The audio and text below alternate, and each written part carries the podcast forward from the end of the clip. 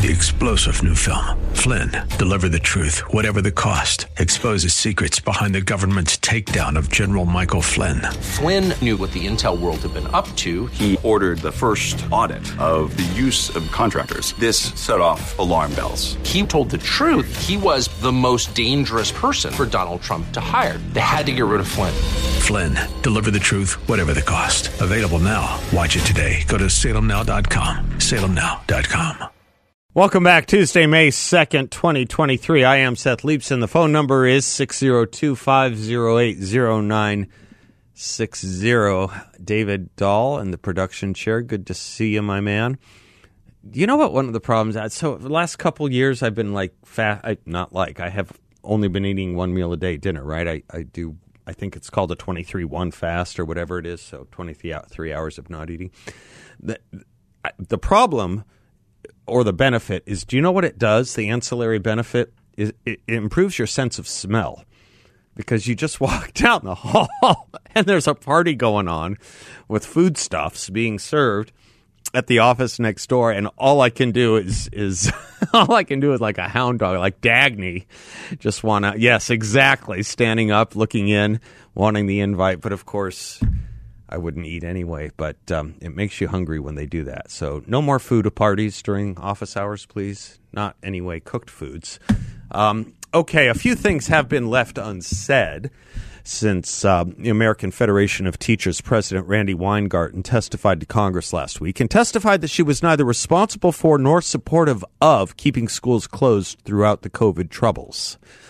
The testimony came as a great deal of other memory holing came, including an umpteenth big profile interview of Anthony Fauci in the New York Times New York Times last week where he too claimed no responsibility for shutdowns and school closings.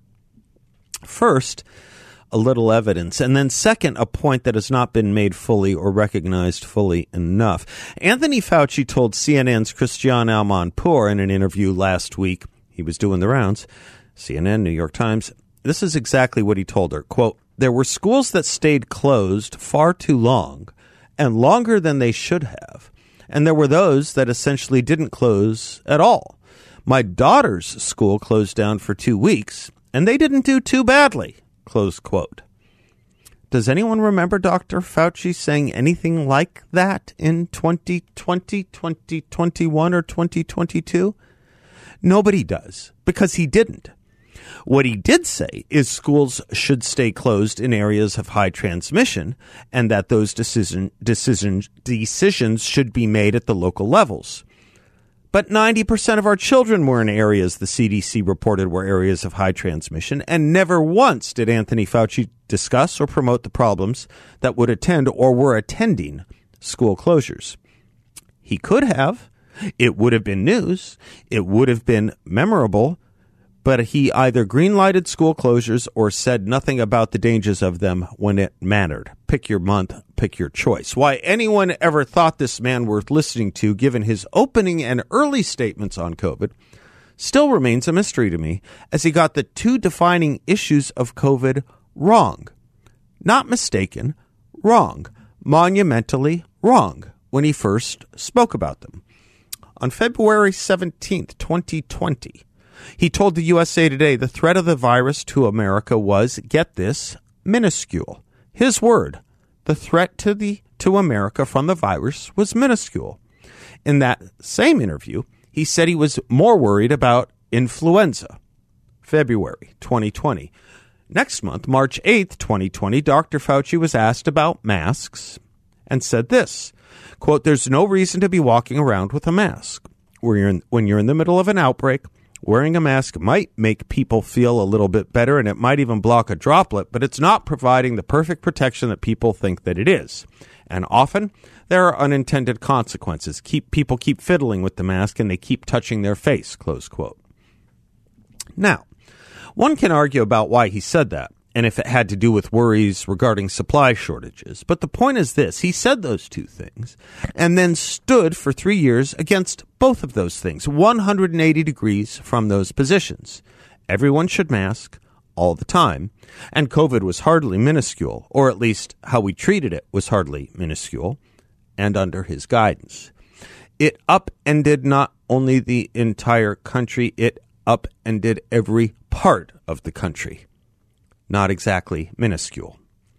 So, why anyone thought this guy worth listening to, getting those two monumental things exactly wrong ab initio, or him changing his mind if you prefer, is still a relevant question. Consider if a lawyer gave you advice, you followed it, and it got you in trouble, you'd fire him. You might even sue him. He might even have his license reviewed by a bar agency. If a doctor gave you advice and you followed it and it got you sick or had the opposite effect of what he said it would, you'd fire him. You might even sue him. He might even have his license reviewed by a board of medical examiners. If anyone in any profession gave you advice you followed and it got you in trouble, you'd fire him. You might even sue him. He might even have his license reviewed by his professional board. Now, one more thing from the New York Times interview last week. How important did Fauci and everyone make the is- issue of masking in April of 2020 through about April of last year? In fact, in 2021, Fauci even said masks shouldn't even be a personal choice, but rather a duty. The president called it a patriotic duty. And the CDC was pushing masking even after and with vaccination. Now, or last week in the New York Times, Fauci said this. This is from his interview in the New York Times last week. Quote, from a broad public health standpoint, at the population level, masks worked at the margins, maybe 10%. Close quote. Maybe 10%, Bill. Will no one rid us of this troublesome priest? He got everything wrong by his own directives, only to now claim innocence about it all. Which takes us back to Randi Weingarten in Congress last week, she said, quote, "We spent every day from February on trying to get schools open. We knew that remote education was not a substitute for opening schools. We knew that young people that young people learn and connect best in persons, best in person. So opening schools safely even during a pandemic guided our actions." Close quote. Is memory loss a feature of long COVID? What if her description in July 2020 of the Trump administration's push to reopen schools for in person learning that autumn, that fall, as, quote, reckless, callous, and cruel, close quote? That summer, she also endorsed teacher safety strikes if unions deemed local reopening protocols to be inadequate, as the Wall Street Journal reminds.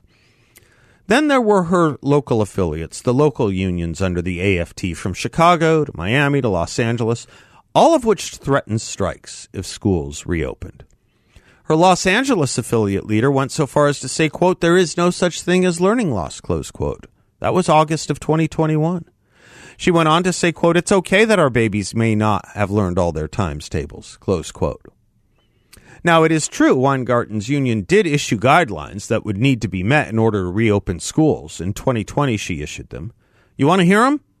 Here they are, courtesy of David Leonhardt, writing them up in the New York Times, reprinting them. Here we go. Quote Adequate personal protective equipment, new cleaning and sanitation regimens in school buildings, a temporary suspension of formal teacher performance evaluations, a limit on student testing, a cancellation of student loan debt, and a $750 billion federal aid, aid package to help schools prepare to open safely and facilitate, close quote. Got that? How much of that had anything to do with COVID and teacher safety or student safety? Teacher performance evaluations? Something unions have fought since the day they were invented? Limits on school testing? Something unions have fought since the day they were invented? Canceling student loan debt? Something unions have fought for since the day the idea became possible? And a trillion dollar infusion of federal money, something unions have always wanted?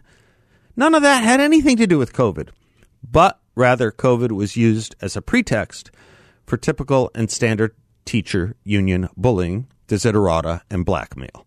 Shame on them.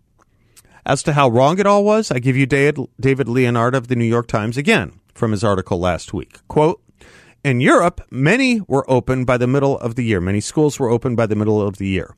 In the U.S., private schools, including Catholic schools, which often have modest resources, reopened. In conservative parts of the U.S., public schools also reopened.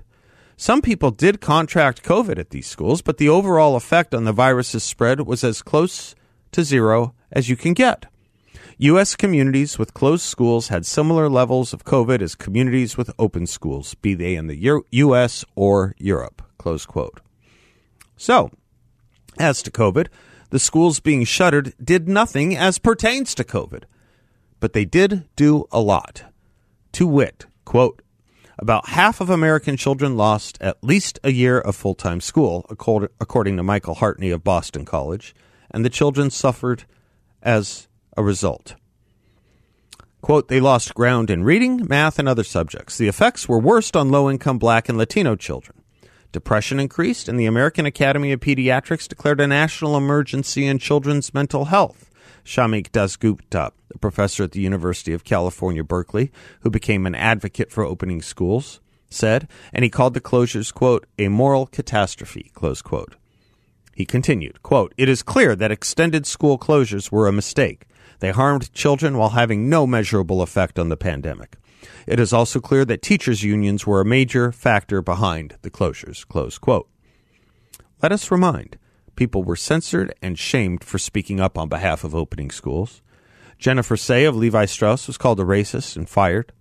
This happened to a lot of people, including us right here. But it's not as if the wisdom didn't exist. I'm no longer interested in people saying, well, this is what we knew at the time. No, it was not. In May of 2020, May, I co authored a piece with Bill Bennett for Fox News, still available online, begging schools to reopen, and that tremendous social damage would result if they didn't. Shamed we were. The Hallmans, Hugh and Lewis, and I spoke routinely about this and wrote several op eds saying much the same and beyond, starting in May of 2020. So too Dennis Prager, so too Heather MacDonald, so too Professor Marty Makary, so too Jay Bhattacharya, so too Scott Atlas. The wisdom was there if it wasn't being censored or shamed. A, small reminder on this. When I was doing YouTube commentaries on COVID back then, YouTube started banning those commentaries.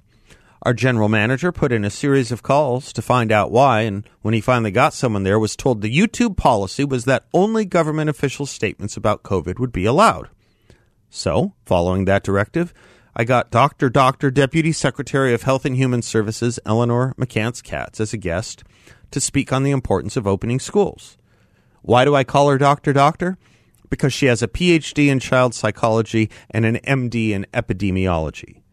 A government spokesman, you would think. She was, after all, Senate confirmed for her position at the Health Department of Health and Human Services. Guess what? YouTube banned the interview. As for the children, we, over the course of three years, did lose 1,600 with COVID. Three years, 1,600 children. I say with because, as Johns Hopkins Dr. Marty Makary put it, not a single one of those deaths were without comorbidities. 1,600 is, of course, awful as one is, of course, awful. But a little perspective.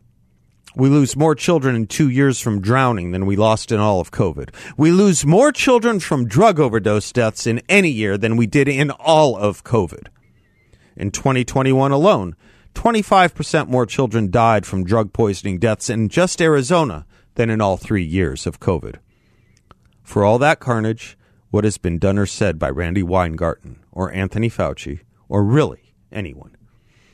So the thing that hasn't been said about all this, it's not that your Fauci's and Weingartens want to revise history. They were wrong, awfully wrong, and the facts now show it, as does all the social downwash. The thing that hasn't been said by them or anywhere else, their news stories, their revisionism, it means only one thing, and it needs to be more than a tacit admission. We, who said the other side of this, we who took the other side of this, we were right. We who were shamed, we who were fired, we who were ostracized, we who were called science deniers and Neanderthals and insensitives and dumb and idiots. I love that one, idiot. Again and again, I was called that. We were right and they were wrong. Anthony Fauci and Randi Weingarten and all the other henny pennies are, via their revisions, tacitly admitting we were right. Not just that they were never wrong or a little wrong, they were almost entirely wrong. And their present denials and the record substantiate that. The next question then really becomes why did they do all this? And why were they listened to? What is it about America and so many Americans that wanted for the worst, believed and was so ready to believe nonsense? What was it about America that wanted to marginalize the sober and the commonsensical? That, it seems to me, is the question of our time, and our failure to answer it rightly will represent our ongoing spiral of failure as a country. It will constitute the epitaph of the West. I'm Seth Leibsohn, 602 508 0960. Be right back.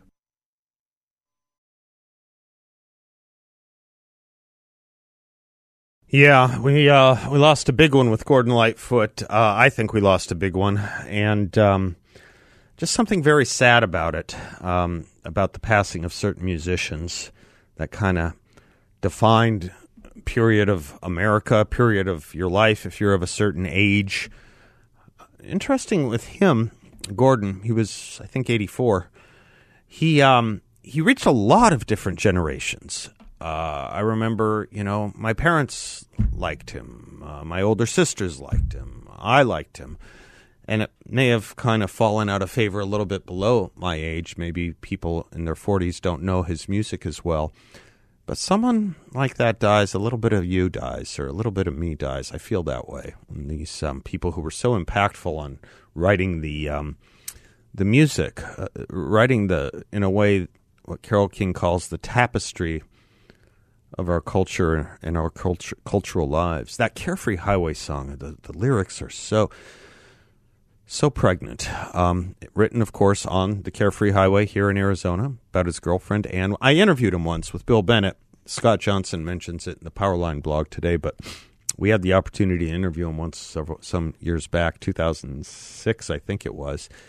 We asked him a little bit about that, the Carefree Highway song. We asked him about if you could read my mind, which was the impetus for the interview. Bill was, it's a funny story. Bill Bennett was for some reason that song came up on the show, and Bill was saying that um, it's a beautiful song, but the lyrics make no sense, or they're hard to decipher in any event. And he said uh, someone in the audience happened to be in Gordon Lightfoot's band. I think it was his drummer. And he called us and he said, Well, would you like to interview Gordon? And you can ask him about those lyrics. Well, of course. And we did. And I can't find the recording. It's the way these things, these audio platforms change over the years. You kind of lose this stuff, unfortunately. But I remember his explanation was was not that very helpful. But it was a delight to be able to have him, and uh, sad to uh, see his passing here uh, today. Just something about the culture died off here with him. Canadian. Uh, Canadian musicians. We've had a few that have that have that have done all right here, haven't we? Uh, who else we got? Canadian. We got Shania Twain, uh, Maynard Ferguson, Gordon Lightfoot. Who am I missing? There's Robert Goulet. Huh? Robert Goulet. Robert Goulet was he Canadian too? Yeah. God, God bless him. I'm sure I'm missing a big one with a big rock and roll band. Rush, of course, nicely added. Bill Rush, yeah, and maybe Barenaked Ladies, possibly. Anyway, uh, hope uh, the Lightfoot family rests in peace, and uh, those of you that um, that are uh, mourning his passing, well, the music lives on, um, and um, I suppose the legend never really dies, but um, still something kind of lacrimal about it all. We'll be right back.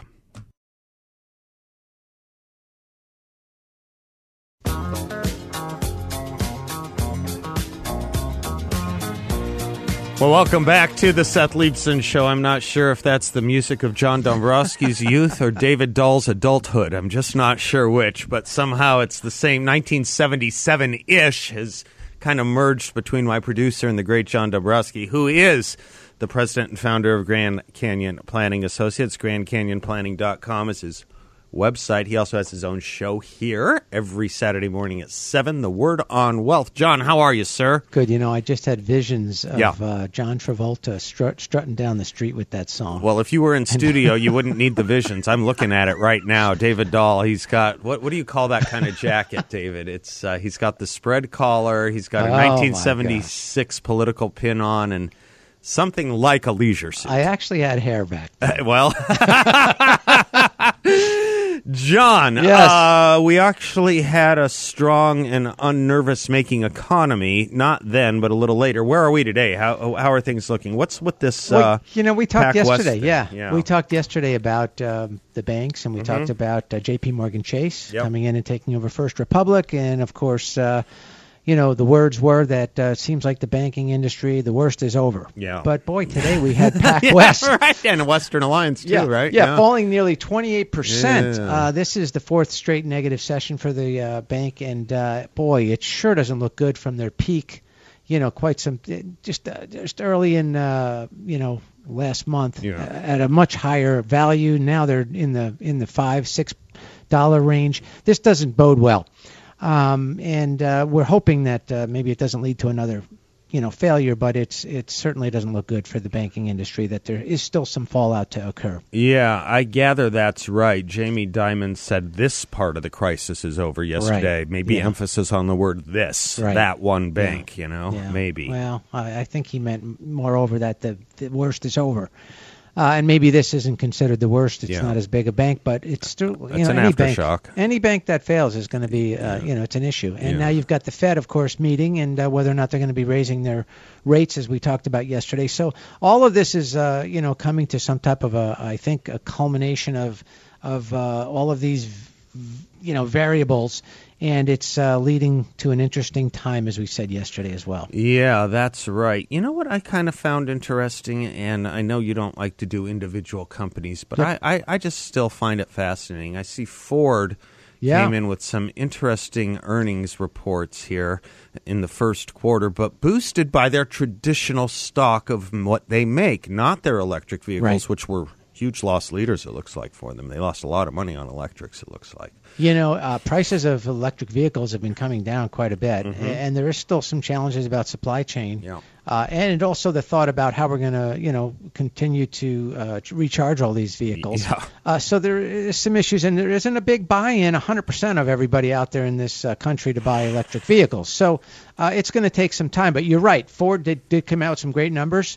Uh, they beat expectations, and forward guidance is going to be, you know, higher than expected. So uh, this is this is a good report, and this is again going back to, even though the Fed's trying to slow this economy down, we're finding that corporations are finding a way still to generate a profit for Yeah. their shareholders, uh, which is encouraging. Although we are seeing uh, jobs again uh, becoming a little bit of a challenge, and that is all part of the plan for the Fed raising rates. So all of these things uh, are not going in the right direction for what the Fed wants. Right.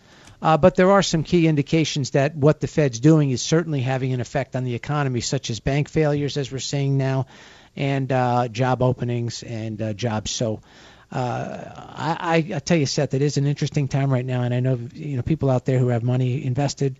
Uh, they're concerned about these things, and as they should be. Uh, again, if you have a long-term outlook for your investments, uh, there could be some real opportunity out there for you long term. And I encourage you, if you're working with an advisor, to continue communicating with them. And if you're not, hey, pick up the phone and give me a call. Happy to to sit down and talk with you about that. Well, you are the best, and one of the things I love about what you do is how you kind of navigate the, the, the culture as well, and the culture of where the economy is going. I'll, I'll lay a marker down, John. You Yep. don't have to agree. You may disagree, uh, even. Um, but I, I, I try and pick up on cultural clu- cues here and there. And if this indication from Ford that people want the traditional stuff and not the electric um, is somehow also wedded to what people were voting for with their wallets when it came to Anheuser-Busch. Yeah. Maybe the tale of the year will be the role of the consumer in pushing back against some of this stuff. Maybe, maybe, maybe. We'll see. I mean, Anheuser-Busch lost more than a Five, quarter. yeah, you know? five billion dollars Yeah. or something in value. Yeah, yeah, I agree. It's yeah. worth watching. We'll pay attention to it. Okay. You bet. All right, GrandCanyonPlanning.com is our website. Securities and advisory services offered through Creative One Securities LLC, a member of FINRA and SIPC, and an investment advisor. Grand Canyon Planning Associates LLC and Creative One Securities LLC are not affiliated. Well Thank done, Seth. sir. Talk to you later. Bye. Bye. How do you think the Biden administration is handling the economy? Banks failing, more of them. Stock market volatility, more of it. And a possible recession coming. What if you could invest in a portfolio with a high fixed rate of return not correlated to the Fed or the stock market. An investment in a portfolio where you can turn your monthly income on or off, compound it, whatever you like, with no loss of principal if you need your money back at any time. Think of that freedom. There are no fees in this secure collateralized portfolio that delivers a high fixed interest rate. It's offered up by YRefy. Y Refi is based here locally, and I encourage you to stop by their offices on Scottsdale Road and the 101. I have. I can tell you, you will not get a sales pitch. No one's going to ask you to sign anything. When you meet with the team at YRefy, you'll see why I like and trust them so much, and you can too. A due diligence approved firm, YRefy is offering up to a 10.25% rate of return. That's right, 10 and a quarter percent fixed rate of return. Check them out at investyrefy.com. That's invest, the letter Y, then refy.com, or call them at 888-YREFI34. 888-YREFI34. Mike is in Maricopa. Hello, Mike. Yes, good afternoon, Seth. Uh, you were running, when you were talking about Gordon Lightfoot, you were running down some Canadians. I, I didn't even um, scratch the surface, right? Yeah, I was going to say Neil Young. Neil Young, Joni Mitchell. Yeah, yeah, yeah, yeah. Oh, and then there's that other one that Neil Young wrote. He wrote that song, "The Needle and the Damage Done." I think he sent that out for COVID nineteen. Oh, right, right. Yes, there we go. Okay, so anyway, uh, realistically, we were talking yesterday about this shooting by the illegal in Texas. Yeah. Uh, a couple of questions, observations I have is why is this concentrating on the FBI? I notice that their image has been tarnished and they keep trying to polish their badge, but every time we turn around, and it appears to me that they're more along the lines of custodians. They're, you know, sent to clean up the uh, the mess on aisle five. You know, you got I US do, I know, but they they've got all these. They've got dogs. They've got um, they've got DEA. They've got U.S. Marshals. They've got drones. I mean, this is an all-out. This is this is. They've got like 250 law enfor- federal law enforcement officials going after this guy right now. Yep, Border Patrol, ATF, yep, yep, Sheriff yep. Department, everything. By the way, I looked you know, up this guy's name. Just uh, the guy they're going after, Francisco Oropeza, and I, you know, what turned up a 2010 story about his arrest in Idaho for, of course, drug trafficking. I mean, the the number of times we have had this guy in our custody. Now, five people are dead. Yep. Yeah, and also I heard that the last time he crossed the border, he brought his firearms with him. Yep. Now, as I heard on this one news story a couple of days ago, that he was shooting a pistol in his front yard. That's yard. right. That's what started all And- this. Yeah. And then he went back into the house and got the rifle. Right. So uh, I'm wondering if. Uh, And Well, if and, he- and he was drunk supposedly as well. Probably Yeah, high, but also he- drunk. Yeah. Yeah, uh, one goes in. Yeah. Uh, but but if the pistols and rifles that he brought from Mexico, that those aren't, you can't own those in No, you can't. Mexico. No. And so that leads my next question, being that there were about twelve thousand firearms involved in Fast and Furious. Yeah. You know, if if the ATF is there and they said they recovered the firearm, they would have known within five minutes I would of think. where that Yeah. was bought, sold, traded, anything. Is there been any mention that No. he's been a cartel member or a gang member or anything? Yeah, a gang that? member from his 2010 arrest, from what I saw. He was part of a criminal gang then. Whether he still is or was, I don't know as of now. I do find it interesting, and I'm grateful you called because its story seems to have already disappeared. Yep, they're working on it. I mean, heard you, you have to search this. online to get news about it. This is no longer a big deal. Just No. isn't. Nashville's long gone. Yes, absolutely. Yeah, and that was there was also that one about that uh, guy that worked for the National Guard Yep. and for the co- corrections Yep.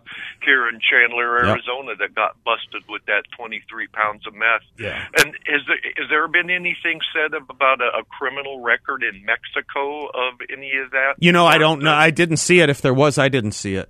There might have been. I just didn't see it. Yeah.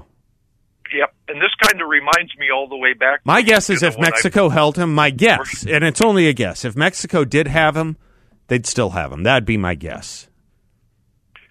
sad day. Sad yeah. day. Yeah. Anyway, yeah, but yeah, it kind of reminds me all the way back from when we first started conversations about the border back in March of 21 that this is not a question of if or when, it's more of a statement of about here and now. Uh, absolutely, and and you saw what the White House was saying yesterday. Did you see it? Did you see what Karine Jean Pierre said yesterday? The border crisis is ninety percent solved. She said that yesterday. Did you get that? He has tools that he's used to, to make sure that we do this. We actually deal with the immigration system in a humane way, uh, and in a in a way that is uh, uh, that actually deals with what we're seeing at the border. And that's why you've seen the parolee program be so successful. Uh, it has it has um, it has uh, uh, when it comes to illegal migration, you've seen it come down by more than ninety percent. Whoa, whoa! Did you know that, Mike?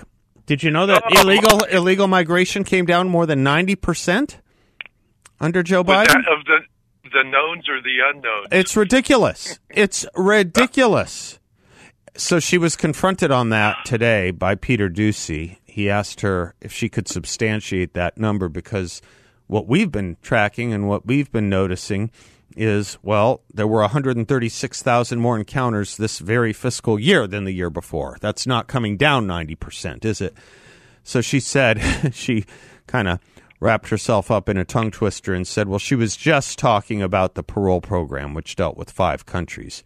So they created a program to deal with, you know, the Cubans and the Haitians and uh, I'm trying to remember who else, maybe Hondurans as well. And so they created this special parole program, and within that small program of I think it dealt with thirty thousand people that they created, they reduced it from its creation ninety percent. I mean, they're just lying to us. They're just lying to us.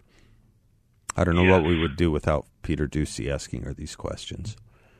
Ninety percent. Well, incredible. We have to ask those questions too, Seth. We can't let them give up on it. Maybe sometimes we'll stiffen some of these people's backbones by asking these questions, and somebody else will come along and say, "Well, where did those firearms come from? What yeah. was the serial number?" Yeah, maybe. hey, here's a Washington Post headline from last uh, from 2018, May of 2018 when Donald Trump was president. You want the headline? The U.S. lost track of 1,475 immigrant children here's why people are outraged now. And then this big story of tremendous inhumanity under Donald Trump for losing track of about 1,400. Let's be let's give them the benefit. The 1,500 immigrant children. Okay.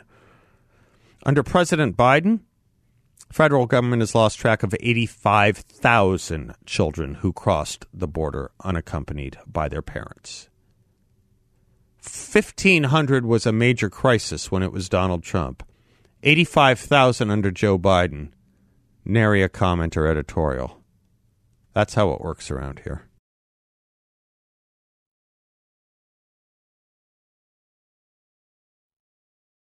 Welcome back to the Seth Leibsohn Show. Yeah, you're not going to see that story very off, uh, very in very many places, if any, other than at Issues and Insights. Thank you for them, Issues and Insights. Yeah, Washington Post. U.S. lost track of 1,475 immigrant children last year. Here's why people are outraged. That was 2018 headline Washington Post.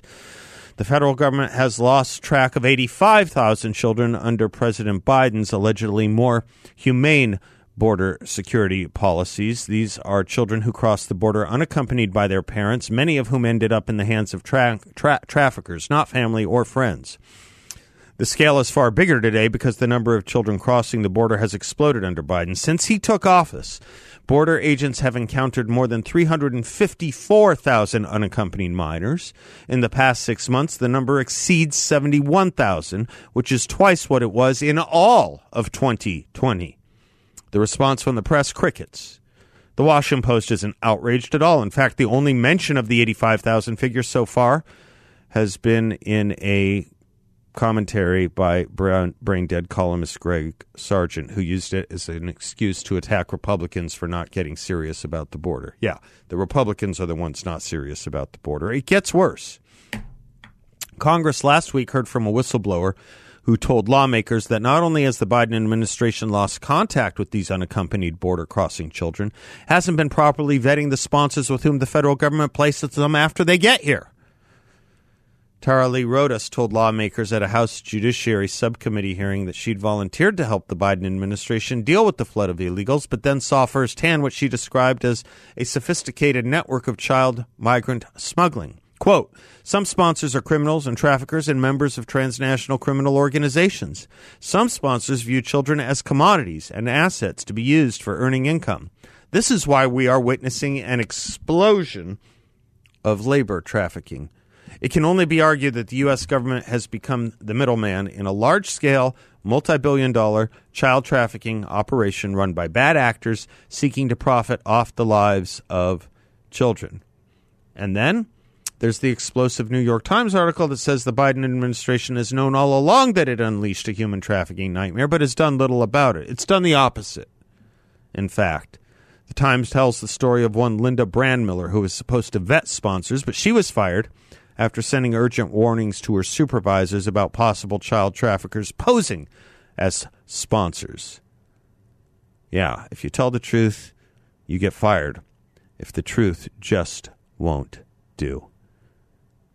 It's a human tragedy, ongoing and daily, and the administration lies to us about it, and the media only cared about it when it was a tenth of the scale under the previous president because he had an R behind his name. The children aren't R's and D's. And really, you know what, on this issue, neither should the rest of the country be. We'll be right back.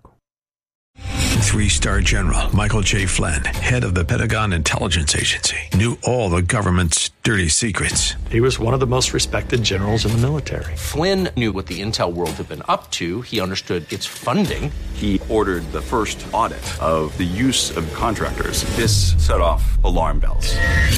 The explosive new documentary, Flynn, Deliver the Truth, Whatever the Cost, uncovers the facts behind this scandal. Flynn told the truth. He was the most dangerous person for Donald Trump to hire. I find out the worst enemy that I'm going to face in my life is right here in America. They took my assessment and they wanted me to change it. And I was like, I'm not changing it. They had to get rid of Flynn. With in depth interviews, archival footage, and never before seen personal records of the man behind the headlines. I just felt like I was drowning. Flynn, deliver the truth, whatever the cost. Available now. Watch it today. Go to salemnow.com. Salemnow.com.